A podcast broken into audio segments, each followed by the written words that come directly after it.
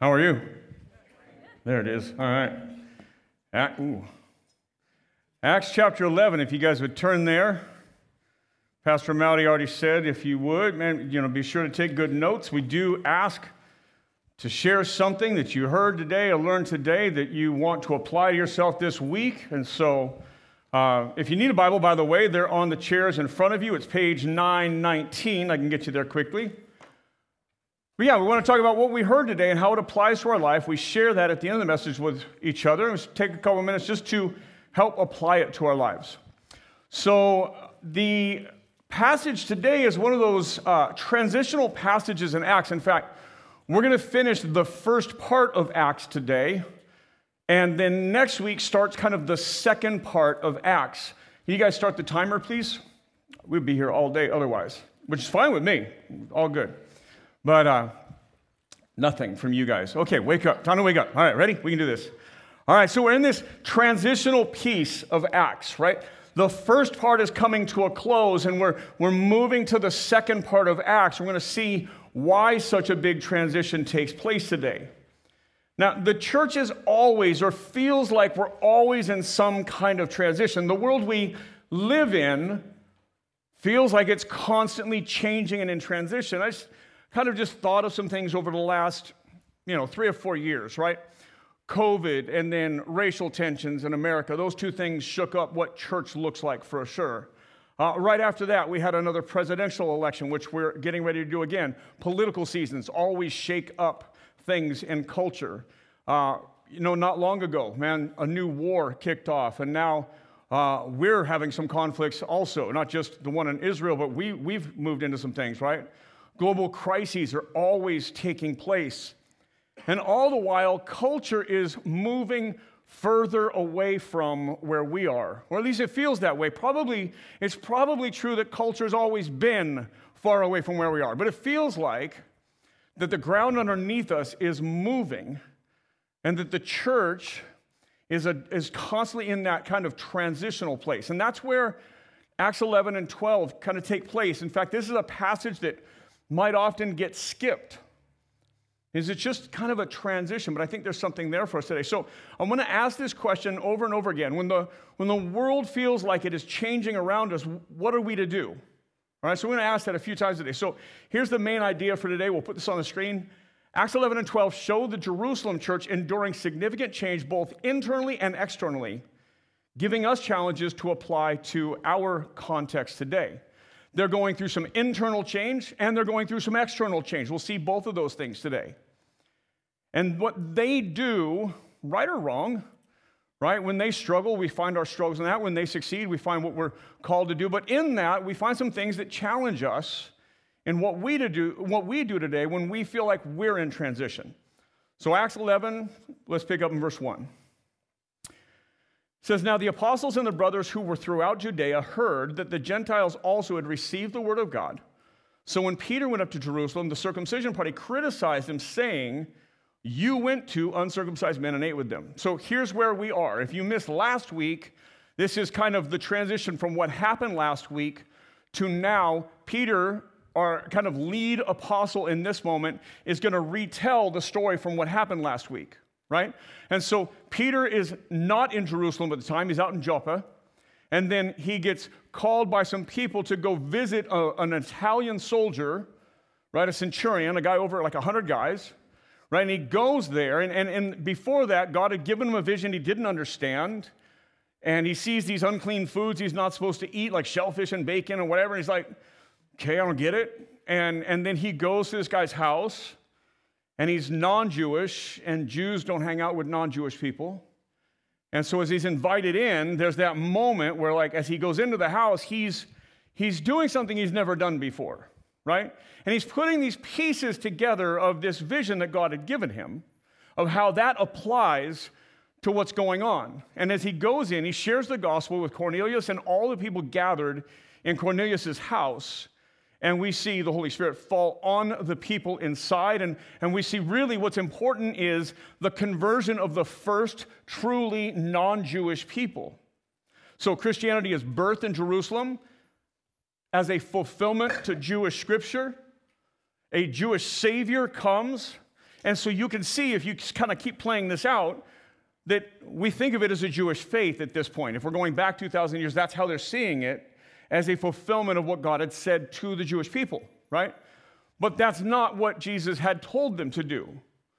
He said, Wait here until the Holy Spirit comes upon you. When, when you're empowered by my Spirit, and then you're going to be my witnesses here in Jerusalem, to Judea and Samaria, which is kind of half Jewish, if you will, and then to the ends of the world, which are non Jewish. So Jesus already kind of gave them the roadmap, and that's really how the book of Acts is. It's Jerusalem, Judea, and Samaria, which we already saw, going out now to the ends of the earth, right? I kind of began last week.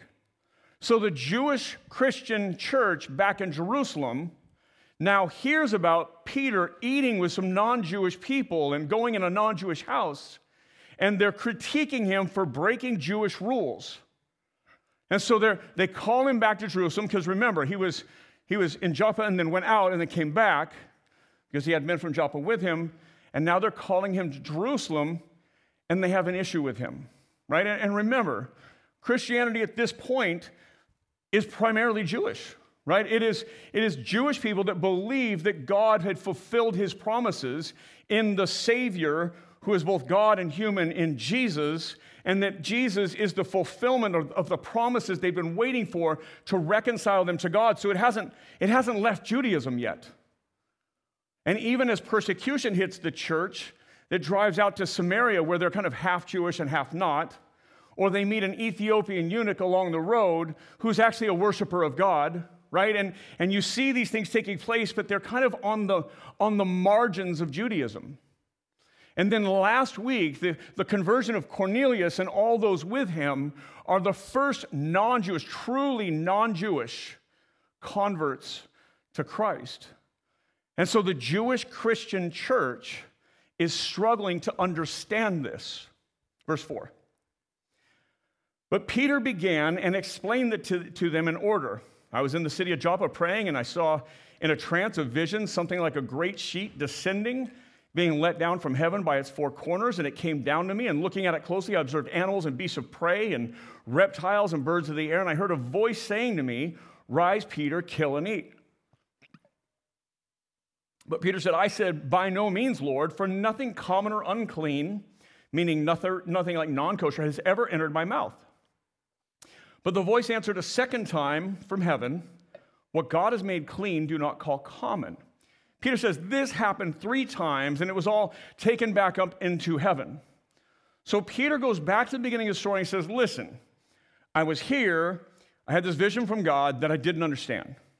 And I saw these Jewish rules this Jewish dietary law in front of me in a vision, things that were outside of it, and God was telling me to eat things outside of Jewish dietary law. And Peter says, I argued with God, right? No, I've never, right? I haven't eaten bacon. I don't do that, right? But then God tells him, Don't call unclean what I have said is clean, right? So Peter he goes through this three times. He doesn't understand it right? And, and as that kind of wraps up, there's a knock at the door, right? Verse 11. And behold, at that very moment, three men arrived at the house in which were sent to me from Caesarea. And the Spirit told me to go with them, making no distinction. These six brothers also accompanied me, and we entered the man's house. So there are six men that came from Joppa back to Jerusalem with Peter. And this is a detail that we didn't have in last week's chapter. In chapter 10, it doesn't mention how many people left from Joppa, but what we hear is that several men from Joppa went with him. We know that when Peter preaches in Cornelius' house, when, when the people are converted, we know that the other kind of Jewish Christians are there, that they understand what these converts are saying now. They're glorifying God. And Peter actually looks at them and says, What prevents us from baptizing? All that takes place, so there's men there. See, Acts has this emphasis of eyewitness accounts, right? What are the eyewitness accounts to the death and the resurrection, the ascension of Jesus? What are the eyewitness accounts in this case to the first conversion of non Jewish people? And Peter's not there alone, he's with several men. Six of them return to Jerusalem with him. Verse 13. And he, meaning Cornelius, the, the Italian soldier, told us how he had seen an angel stand in his house and say, Send to Joppa and bring Simon, who is called Peter. He will declare to you a message by which you will be saved, you and all your household. Now, listen, Cornelius was praying. Cornelius was a quote unquote worshiper of God. He worshiped God, right? But in this prayer, in this time, God tells him, Hey, listen, I want you to send for Peter. He's going to come and tell you, and I want you to hear this language Peter will declare to you a message by which you will be saved, you and all your household. Not in which you are saved, but in which you will be. So Cornelius is unsaved. He is, he is apart from God, right? We use the term saved, meaning this that he is still under the penalty of his own sin. So let's back up. Let's look at how the gospel relates to Cornelius and how that impacts us today. So there's a God who created us, designed us, made us, right? And that God created a world without sin, without the brokenness that you and I experience every day. That God created humanity, designed humanity, put us in that world, created us to glorify God, enjoy the world we live in, be in relationship with one another. In fact, the command is be fruitful, multiply, fill the earth, right? Now, that has more than just a physical implication, like multiply that way, but multiply those who worship God. There's a faith implication there. And the commands are, are few do this, this is all good for you. Don't do this one thing, that'll kill you. And of course, we know the story. Humanity does the one thing they're told not to.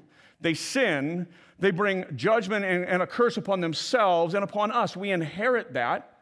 And then we join the story thousands of years later and we add to sin.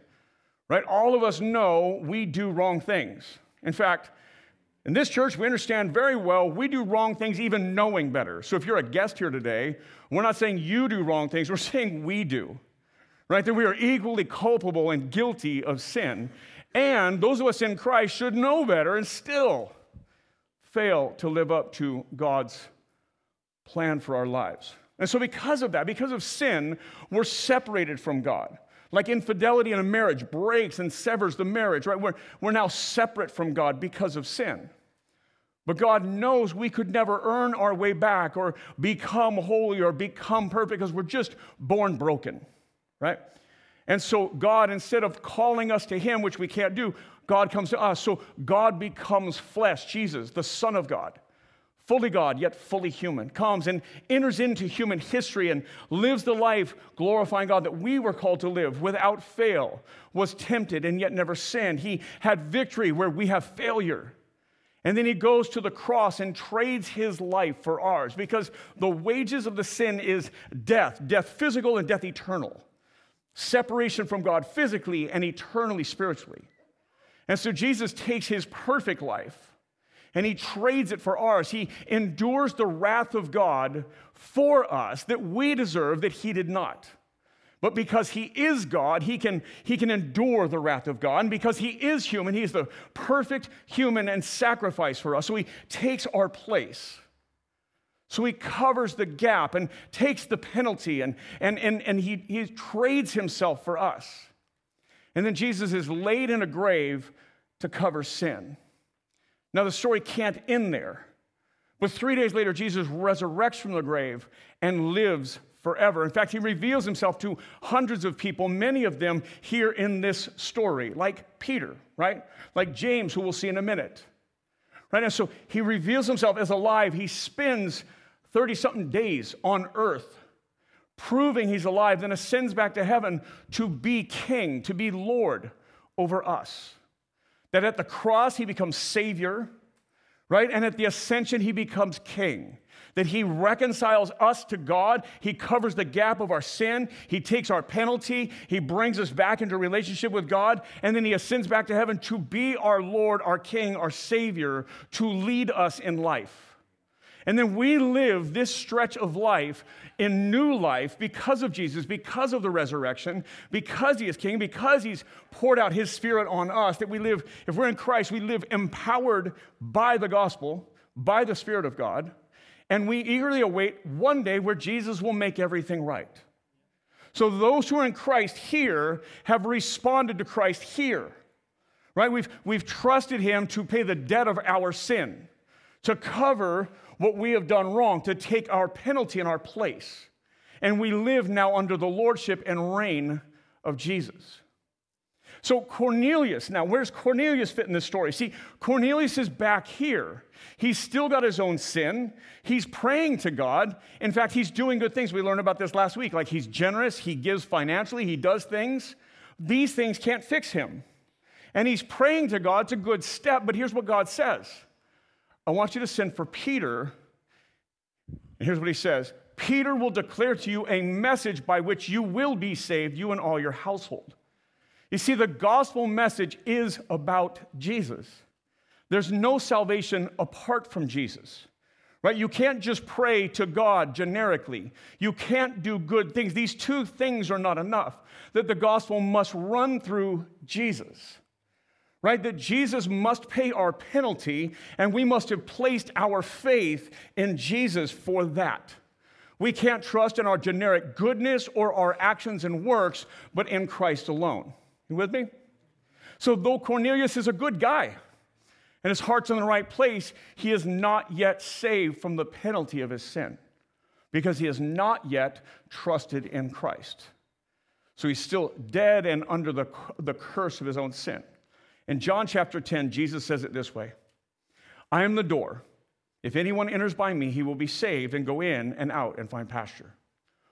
He talks about himself being the, the, the gate for the sheep to come in and out of right? He says, I am the door. I'm the, I am the path. I am the way to God.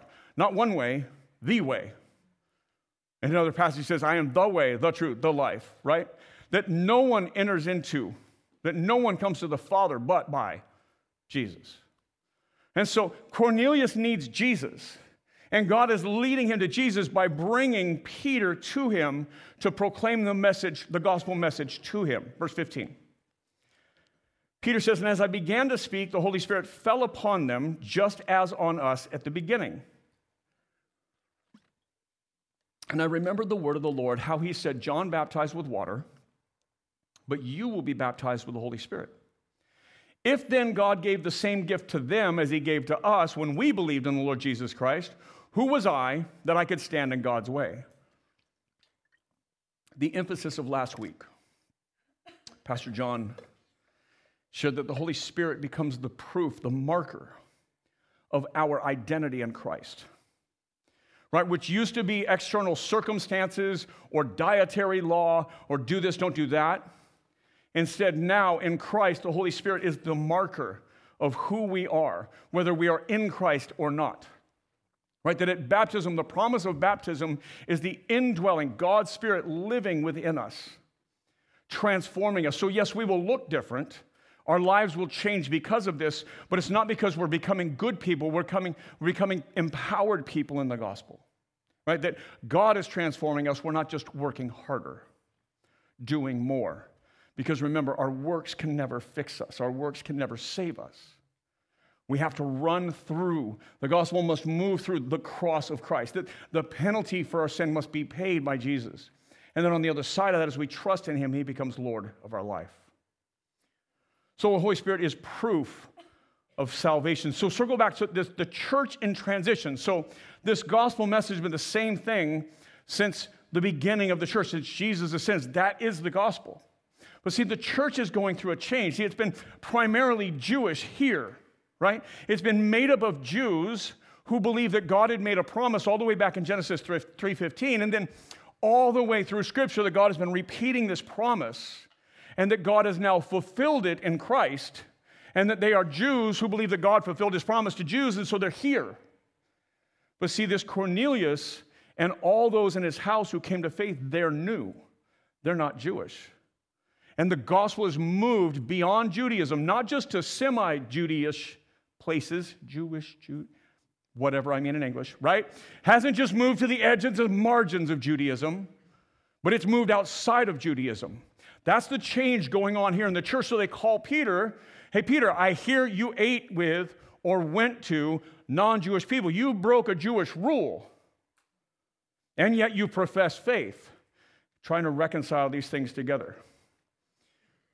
Today, we see divisions in church around things, right? Could be like in 2020 around issues of ethnicity, or it could be around issues of belief. It could be around issues of how we worship or what we do. And same idea. There's division often in the church. The church is a, is a highly divided thing in America. How do we solve, how do we, how do we fix the division, right? It must be found in Christ. So, verse 18 when they, this is the Jewish Christian people that called Peter back, when they heard these things, they fell silent. And they glorified God, saying, Then to the Gentiles also, God has granted repentance that leads to life. Gentiles, just a term, it means anything other than Jewish. Right? There's like white or everything else, or black everything else, right? It's just a term that means not Jewish, right? So then to the rest of the world, God is also giving salvation. That's what he's saying. So they, they hear this and they understand the message. They hear from Peter and they hear what God has said, and they, they hear from Peter and the men that came with him from Joppa, and, and they understand now that the gospel goes beyond this ethnic base, beyond this community, that it is for the world. It says they fell silent and then they glorified God. So, again, when the world feels like it's changing around us, what are some things what are some things that we can focus on as a church? What are things that we can do? So here's the first one the church in transition. The Jerusalem church learns who all the gospel is for, then in turn glorifies God in unity and harmony. Conversion is always a source of joy for Christ's people.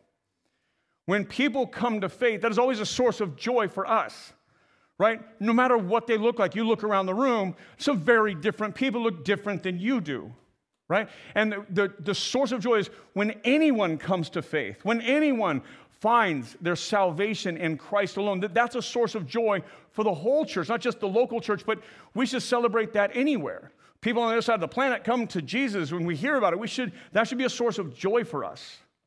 In Luke 15, Jesus is speaking. He says, Just so I tell you, there will be more joy in heaven over one sinner who repents than over 99 righteous persons who need no repentance. Now, don't make the mistake that there are righteous people that need no repentance. He's aiming at the religious elite that think they need no repentance, right? And he's telling them, listen, when someone comes to faith, that is great. Like heaven celebrates that, and we should too. Verse 19. Now, those who were scattered because of the persecution that arose over Stephen traveled as far as Phoenicia and Cyprus and Antioch, speaking the word to no one except Jews. Let's just pause. So back in Acts 6, we meet Stephen. 7, he's executed. He's, he's killed for he's the first Christian martyr. And he's a Hellenist Jew. He's a Jew that doesn't speak Hebrew, is basically what that means.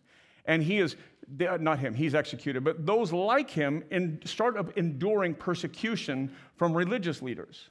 And so, as they're chased out of town, they begin sharing the gospel with others. That's where kind of some of those in Samaria and Judea came to faith, right? And so, as they are going out, listen to what it says, they speak the word, meaning the gospel, to no one except Jews. You see the kind of you see the bias embedded in them. As they go to other places, they're not looking for everyone, they're kind of targeting one group of people. Verse 20. But there were some of them, the men of Cyprus and Cyrene, who on coming to Antioch spoke to the Hellenists also, preaching the Lord Jesus. In this case, Hellenist uh, Hellenist really means Greek speaking or more Greek than anything else. And so when it was Hellenistic Jews back in Acts 6, it was talking about Greek speaking Jews who don't speak Hebrew look more like the culture than they do like Judaism. In this case, it's just talking about non Jewish people, Greek people, Greek culturally or ethnically people. And so, what it says is that really, as these people that are being persecuted and driven out of Jerusalem, as they go, they're sharing the gospel, but they're limiting themselves just to Jewish people. It's kind of like walking into a room and going straight to someone who looks like you and just kind of focusing there, right? As they go into a new city or area, they're aiming at people who look like, talk like, act like they do, sharing the gospel with them. But it says some some who come to faith because of that, when they end up getting pushed out to another place called Antioch, which we're introduced to today, they share the gospel with non Jewish people, right? You can see the move. You can see how it's embedded in the church of who this message is for. Because while this is going on at Jerusalem, these other people have already been pushed out of Jerusalem by persecution.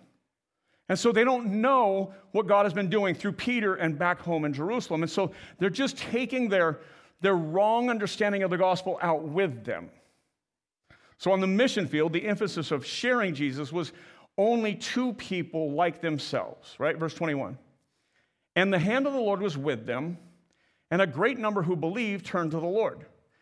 The report of this came to the ears of the church in Jerusalem, and they sent Barnabas to Antioch. Okay, so as we see this kind of these people pushed out, and they're kind of aiming at Jewish people, but some don't. Some start sharing the gospel beyond their kind of race or ethnic base or religious base. So they start sharing with other people, and a lot of people start coming to Lord. And there's this city, this hub, Antioch. If in this modern day, in this, this time in the mid fourth, in the mid first century, there were probably five massive economic hubs. Antioch was one of them. It was a lot like Long Beach here. Like Long Beach has the ports and shipping and, mar- and just all kinds of business and, and all kinds of wealth and, and all kinds of struggles, all kinds of all kinds of things, right? It was like that. Antioch was a lot like Long Beach. And so it's this hub. It's this kind of economic base. And as the gospel gets there, some start sharing the gospel with anybody who will listen to them, and many start coming to faith. And so, because of this, what we end up with is our first non Jewish at all church. It is non Jewish people that share the gospel outside of Judaism, and the gospel takes root in a very non Jewish place. So, Antioch is your first fully Gentile, if you will, or fully non Jewish church. So, back home in Jerusalem now, after they've had Peter come back and they've changed their minds about who the gospel is for, they hear about Antioch. I told you this is this kind of transition or this pivot piece in Acts. We're going to move out of Jerusalem and with the exception of coming back here for a council in four chapters, Jerusalem becomes a part of the past, and the church becomes a part of moving beyond it. And Antioch becomes its base until we get to Ephesus, and then there's another base. So there's this move or this shift. So the church in Jerusalem hears of this non Jewish church, and what they do is they send a leader, Barnabas, if you remember Barnabas from Acts 4, they send one of their trusted leaders out to Antioch to help disciple them. So, another question. So, when, when we feel like the world around us is changing, changing or in transition, what are we to do? So, here's another note the church in transition.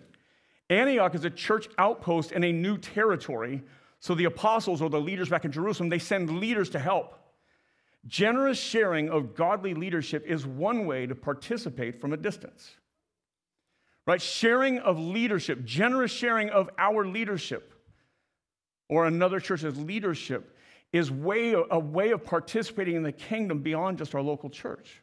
Right? Think back a year, I had major neck surgery. It came out of nowhere, uh, not nowhere, but it came on very suddenly, right? And we had the churches that we partner with, right? Bethany Baptist, Encounter, Imago Dei, RCLA out in Lynwood, all those like they came in here and helped right? Because not only do we need sunday to be covered right but also the stuff i'm doing during the week and the stuff i'm doing during the week kind of goes out to pastor Amaldi, pastor john and we needed someone to come in and so we had these pastors coming in and, and then i go over there the beginning of last year actually new year's day of last year I was preaching at a different church. And then in the middle of the year, I'd go out and preach over the summer at different churches, right? It's, it's how we serve one another and in this case, they're not just sending out someone to cover a Sunday, but someone to really disciple them and embed them in the gospel. So they send Barnabas, who we already know was a key leader in Jerusalem, they sent him out. They're really sending out their best. This year, we'll talk more about missions and church planting, right? And we've already talked about one set of missionaries and, and, and, and agency that we're looking at partnering with maybe over this year. In the first four years, Generations just turned eight in January. In our first four years, we planted three other churches, and one of those church plants also planted a church. So, four churches, right? And each time we, we would send people out. And then we sent out Pastor Vinny when he went to Idaho, right? And Brandon and April and all of them to help turn a church around in Idaho where they all are. Now, there's, there's literally 15 people in Boise, Idaho, in a church this morning that came out of here right? And, a lot of that was they thought they had their plans and other people, but with Vinny, it was a very This is a very thoughtful, is this what God is doing? Right? And, and can we can we help be a part of that? Right? And there's a healthy church now in Idaho in some ways because of a little bit of our sacrifice. That makes sense? The generous sharing of leaders, missions, church planting. That's part of the way that the church participates, even as going through changes and enduring things. Verse 23 When he, meaning Barnabas, came and saw the grace of God, he was glad, and he exhorted them all to remain faithful in the Lord with steadfast purpose. Remember, Barnabas means son of encouragement, right? Note that he's just encouraging the church. Verse 24 For he was a good man, full of the Holy Spirit and of faith, and a great many people were added to the Lord. So Barnabas goes and he sees what's God, what God is doing. He encourages them, and then listen to this, verse 25. So Barnabas went to Tarsus to look for Saul. Remember, Saul converted in Acts 9 from a persecutor of Christians to becoming a Christian, to after three years starting to preach as a leader in Christianity. Verse 26 And when he had found him, he brought him to Antioch. And for a whole year, they met with the church and taught a great many people. And in Antioch, the disciples were first called Christians. Let's walk through that last line. So, Barnabas and Saul, who we now call Paul, who wrote a good portion of the New Testament, right, in letters to churches that he had helped pastor and start, they go there and they spend a year discipling this group. And the church is called disciples. The disciples early in Acts, what is the church of Jerusalem? The disciples, right? We are disciples because we're always being students of Jesus, because we've, we've never arrived, because we never fully get there, right? As long as we're in flesh, we will have things we need to change, need to learn, need to encourage one another with or in. And so they go there and, and they begin to train them and teach them about the gospel. And so they're disciples, but in Antioch, they were first called Christians. The term we use today, or is used most commonly, is Christian. Uh, we typically say like Christ follower or something because Christian has become so watered down today that it barely has meaning. But the first time it was ever used, you got to hear this like, this is the first group of people that are actually identified as Jesus being primary above all else. That was true in the church in Jerusalem, but they were viewed as Jews, and they viewed themselves as Jews. Right? Even though they began to follow Jesus as the fulfillment of God's promises, they still were kind of trapped in that place. As you move out and you get to this, this new outpost in Antioch, it's the first time that Christianity is seen as its own thing, separate from its history, separate from an ethnic group, separate from its roots, but truly being central to following Jesus. And that takes place in Antioch as the church is moving and changing. Verse 27. Now, in these days, prophets came down from Jerusalem to Antioch. And one of them, named Agabus, stood up and foretold by the Spirit that there would be a great famine over all the world. This took place in the days of Claudius. So, this parenthetical note, right? The, the words in the parentheses are a, a note from the author Luke to us. So here's what's going on in the story. There, there's this prophet named Agabus from Jerusalem who comes out to Antioch. And this is significant because not only has Jerusalem sent leadership to, but Antioch is now included in whatever God is doing, right? Whatever's going on in what we'll call Christianity in the first century, these two big, big hubs, Jerusalem and Antioch, they're now viewed as equal. And so God says something here, and God sends a messenger to say the same thing over here. And so Agabus goes and tells them there's about to be a famine over the world, right? That the world is going to suffer under conditions that prevent them from having enough food. So that's the warning. Luke tells us this warning, this famine, actually took place under the next Caesar, so right around the mid first century. Verse 29. So it says, The disciples determined, everyone, this is the disciples in Antioch.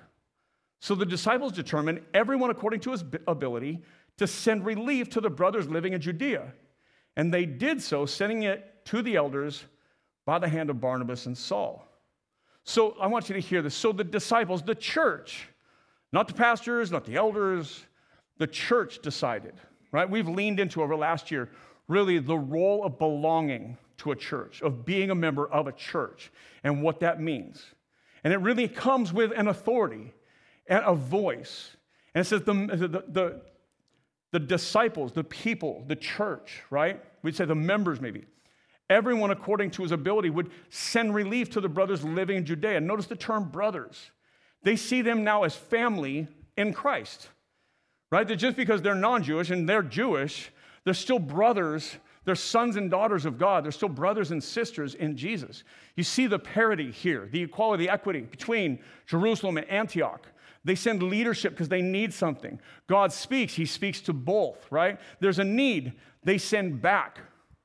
He will send to, notice it says, the elders in Jerusalem. Jerusalem has become an elder led church under a man named James, the brother of Jesus. Not James the apostle, who we'll see in just a second. Right? But now we see these two outposts for Christianity one in a very Jewish context, one in a very non Jewish context.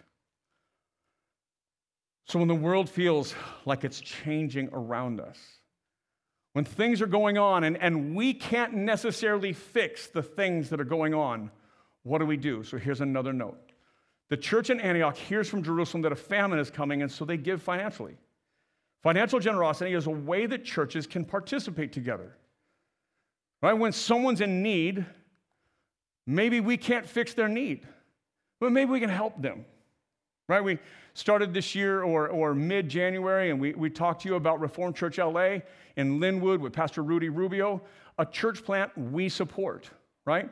He's new. He's in very hard in a very hard area with, with very little financial resource, and we support them monthly. Right? When I say we, you're giving, what we give collectively, not me as a leader, you as the church, we as the church. What we give, we give away 10%, right? Just like we call ourselves a tithe, our church tithes outside of our church. Part of that is we give to Reformed Church LA. We give to Rudy Rubio and their church in Lynwood, Chris Marquez and those guys there. Because we can't really solve everything for them, but we can support them. When the church is in transition, when the church has needs, sometimes we can't always fix it, but we can, we can help. We can share leadership. We maybe can send finances. Maybe the ones in, we're the ones in need, whatever that looks like. All right, Acts chapter 12, verse 1. About that time, Herod the king laid violent hands on some who belonged to the church. He killed James, the brother of John, with a sword. And when he saw that it pleased the Jews, he proceeded to arrest Peter also. This was during the days of unleavened bread. This is during the Passover feast. So here's what happens James, the brother of John, you, James, Peter, John, the three, the closest to Jesus while Jesus was alive and on earth and doing his three years of vocational ministry, right? We're talking about Peter, we talked about John, now James. And Herod, a king, uh, a Jewish ethnically, but not very Jewish, but a, a king, Herod, arrests James and executes him because it pleases the Jewish people. And then he seeks to arrest Peter also. So here's what's going on. For the first time, the church, the followers of Jesus, are being persecuted by government oppression, right? This is separate from religion.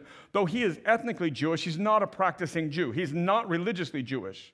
In fact, he is far more other than he is Jewish. But he is the king over this area. And this political unrest between Christianity that's been taking root in Jerusalem and traditional Judaism that's been in Jerusalem since its establishment, this pressure, this opposition, the very things that we saw killed Stephen back in Acts 7. Now it bubbles over into government. This is a very different thing when government is the problem. When it's another religious base, that's one thing. When it's government that is oppressing the church, it's a new thing. Now, we may not experience this here in the way that we're talking about, right? Maybe at some point, but not now, right? Because of our religious freedoms and because of where we live and because we have a voice, right? This isn't necessarily what we will engage in or what we will endure, but it can happen, right? And in other countries right now, it's happening all over the place. There are, are places, parts of the world, where if it's found out that you're a Christian, they'll execute you. Like there, this happens, it's just not happening to us. We can't we can't read it just through an American or Western lens. Verse 4. And when he, Herod, had seized him, Peter, he put him in prison, delivering over to four squads of soldiers to guard him, intending after the Passover to bring him out to the people. So Peter was kept in prison, but earnest prayer was made for him was made to God by the church. Earnest prayer for him was made to God by the church. So now here's what happens. So Peter's arrested too, and so his fate is going to be the same thing as James, except they're in the middle of a Jewish feast where it would be bad timing to execute somebody. So they're going to wait till after this feast, after Passover, and then Herod's going to execute Peter too. And so the church in Jerusalem begins to gather and pray. So again, what do we do if we're the church in transit, if we're the church that is engaging something new, if something new is happening that maybe we can't fix? What do we do? Here's another note for you. When persecution kills James and Peter is imprisoned, the church gathers for prayer. Praying together should be common and a first response to trials.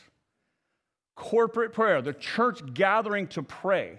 It is one of the hardest things from our end to gather the church to pray. It's one of the hardest things to get us to do. Right? When we have our, like four Sundays, we gather to pray. It is less attended than Sunday mornings for sure, right? It's one of those things that's hard to get us to do, and yet consider that the creator of the universe desires for us to gather together and hear from us. Like it should be something that we're so drawn to, and it's so clearly biblical. When something happens, one of the first things we see is we see the church gather to pray.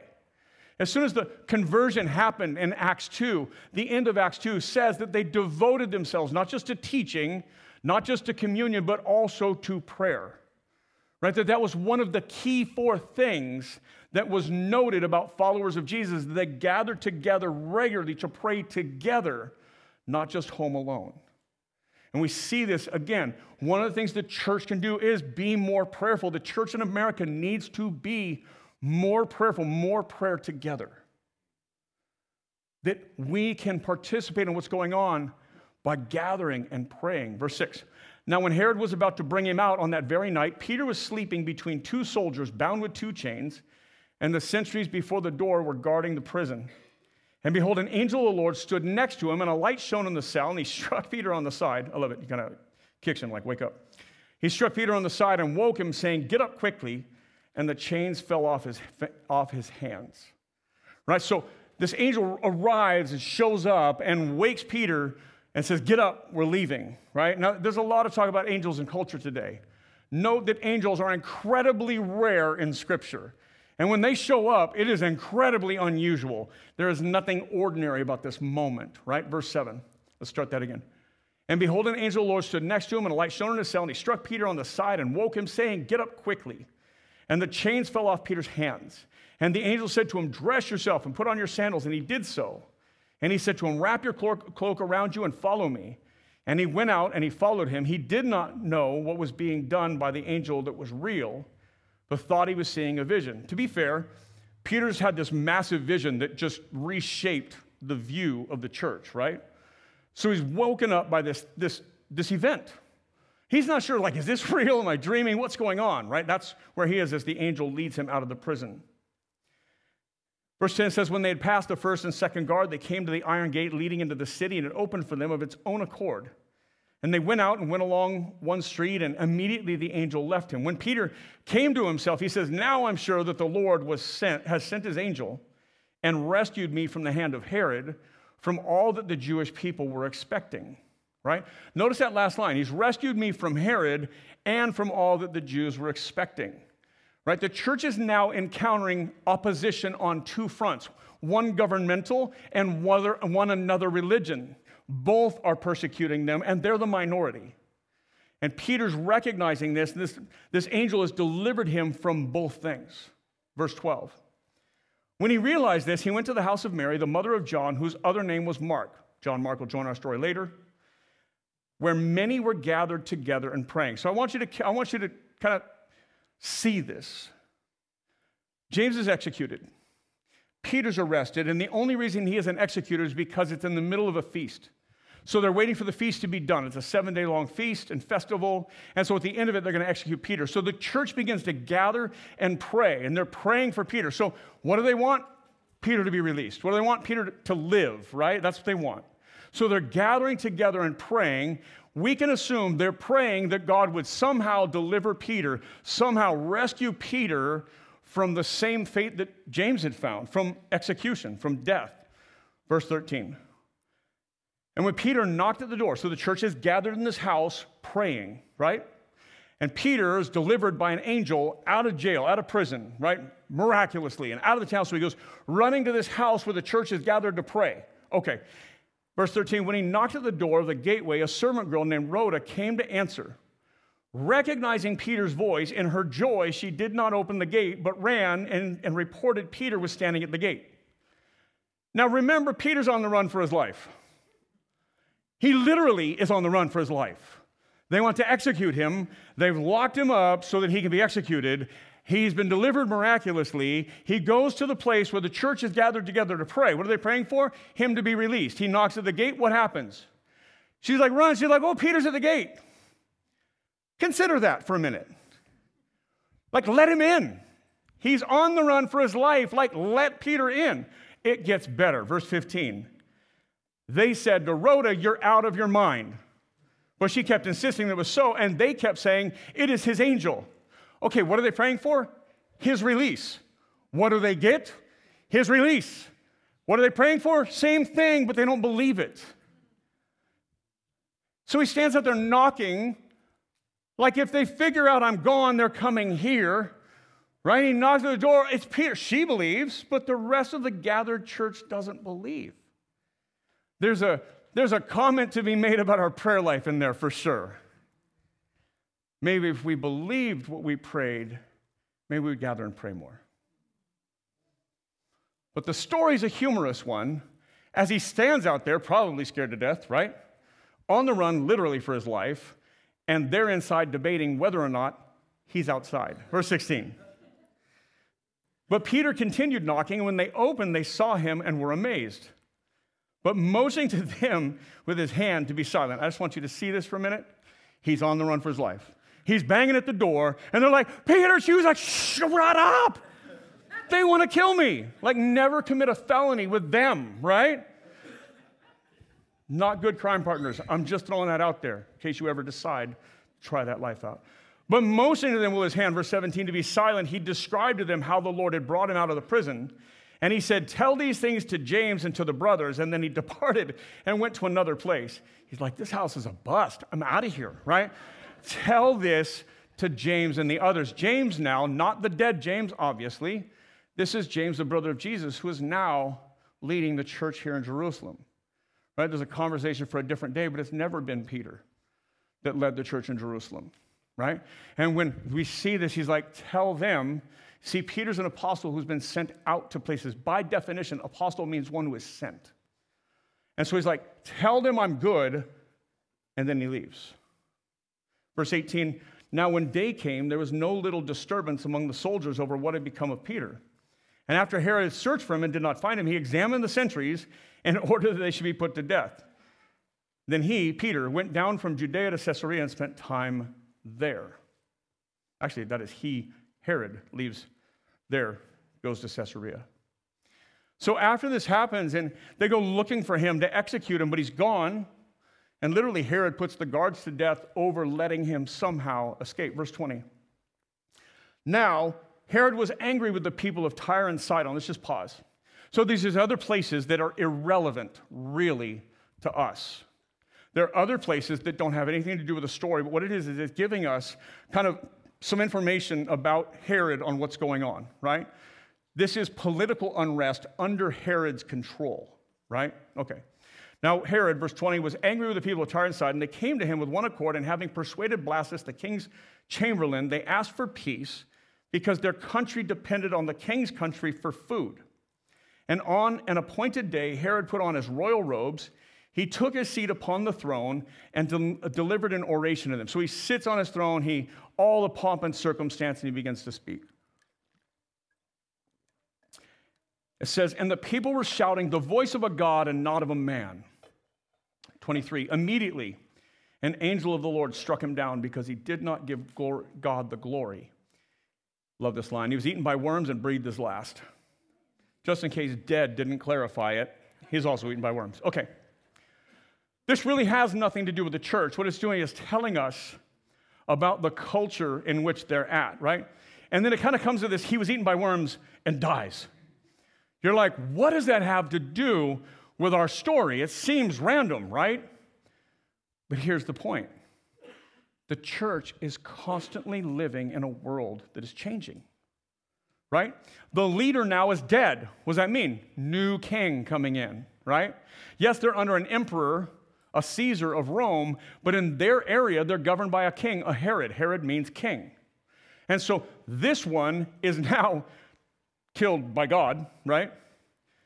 For claiming to be God and not resisting, which was common. Caesar also claimed to be God and all these other things. But God had had enough of him. And what we see is this unrest that they're in. Now, just imagine now Tyre and Sidon. They've been struggling because the king's been feeding them. And when he holds back, they struggle. Right? We've been told that there's a famine coming on the whole world by a prophet. Right? Maybe this is the beginning of that. But here's the answer the church always lives in a world that is constantly changing and in flux. That's always going to be true. It may not be that the church is changing, sometimes it is. You go through COVID, and, and maybe there's this restriction or that thing, or we're meeting outside, or we're doing this, or we're doing that, whatever it might be. Maybe we're in flux. Maybe we send out some of our best leaders and, and we, we undergo that kind of change. And tr- how do we fill these things? How do we do this? Or we take on something new like a preschool. That's a good thing. It's still a transition, still a change, right? Other churches, we prayed last week for two churches that we partner with that may become one. I'm not sure if it's a done deal or not, but I think it's going to happen. Two churches becoming one church. We've been praying for and supporting a church in LA and Lynwood, right, to care for them. To, we, want to, we want to see them grow. We partner with other churches. We did an event with uh, Bethany Baptist not long ago. We're going to do another one this summer, right? We partner together.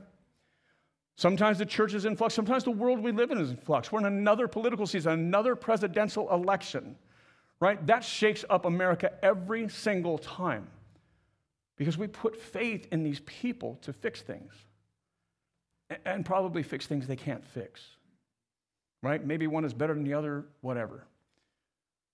The world we live in is always in transition. Let's close up this passage. Ready? Verse 24 it says, but the word of God increased and multiplies. See how this part of the story ends? The word of God increased and multiplied. Every transition piece in Acts has this, but the word of God increased and multiplied, right?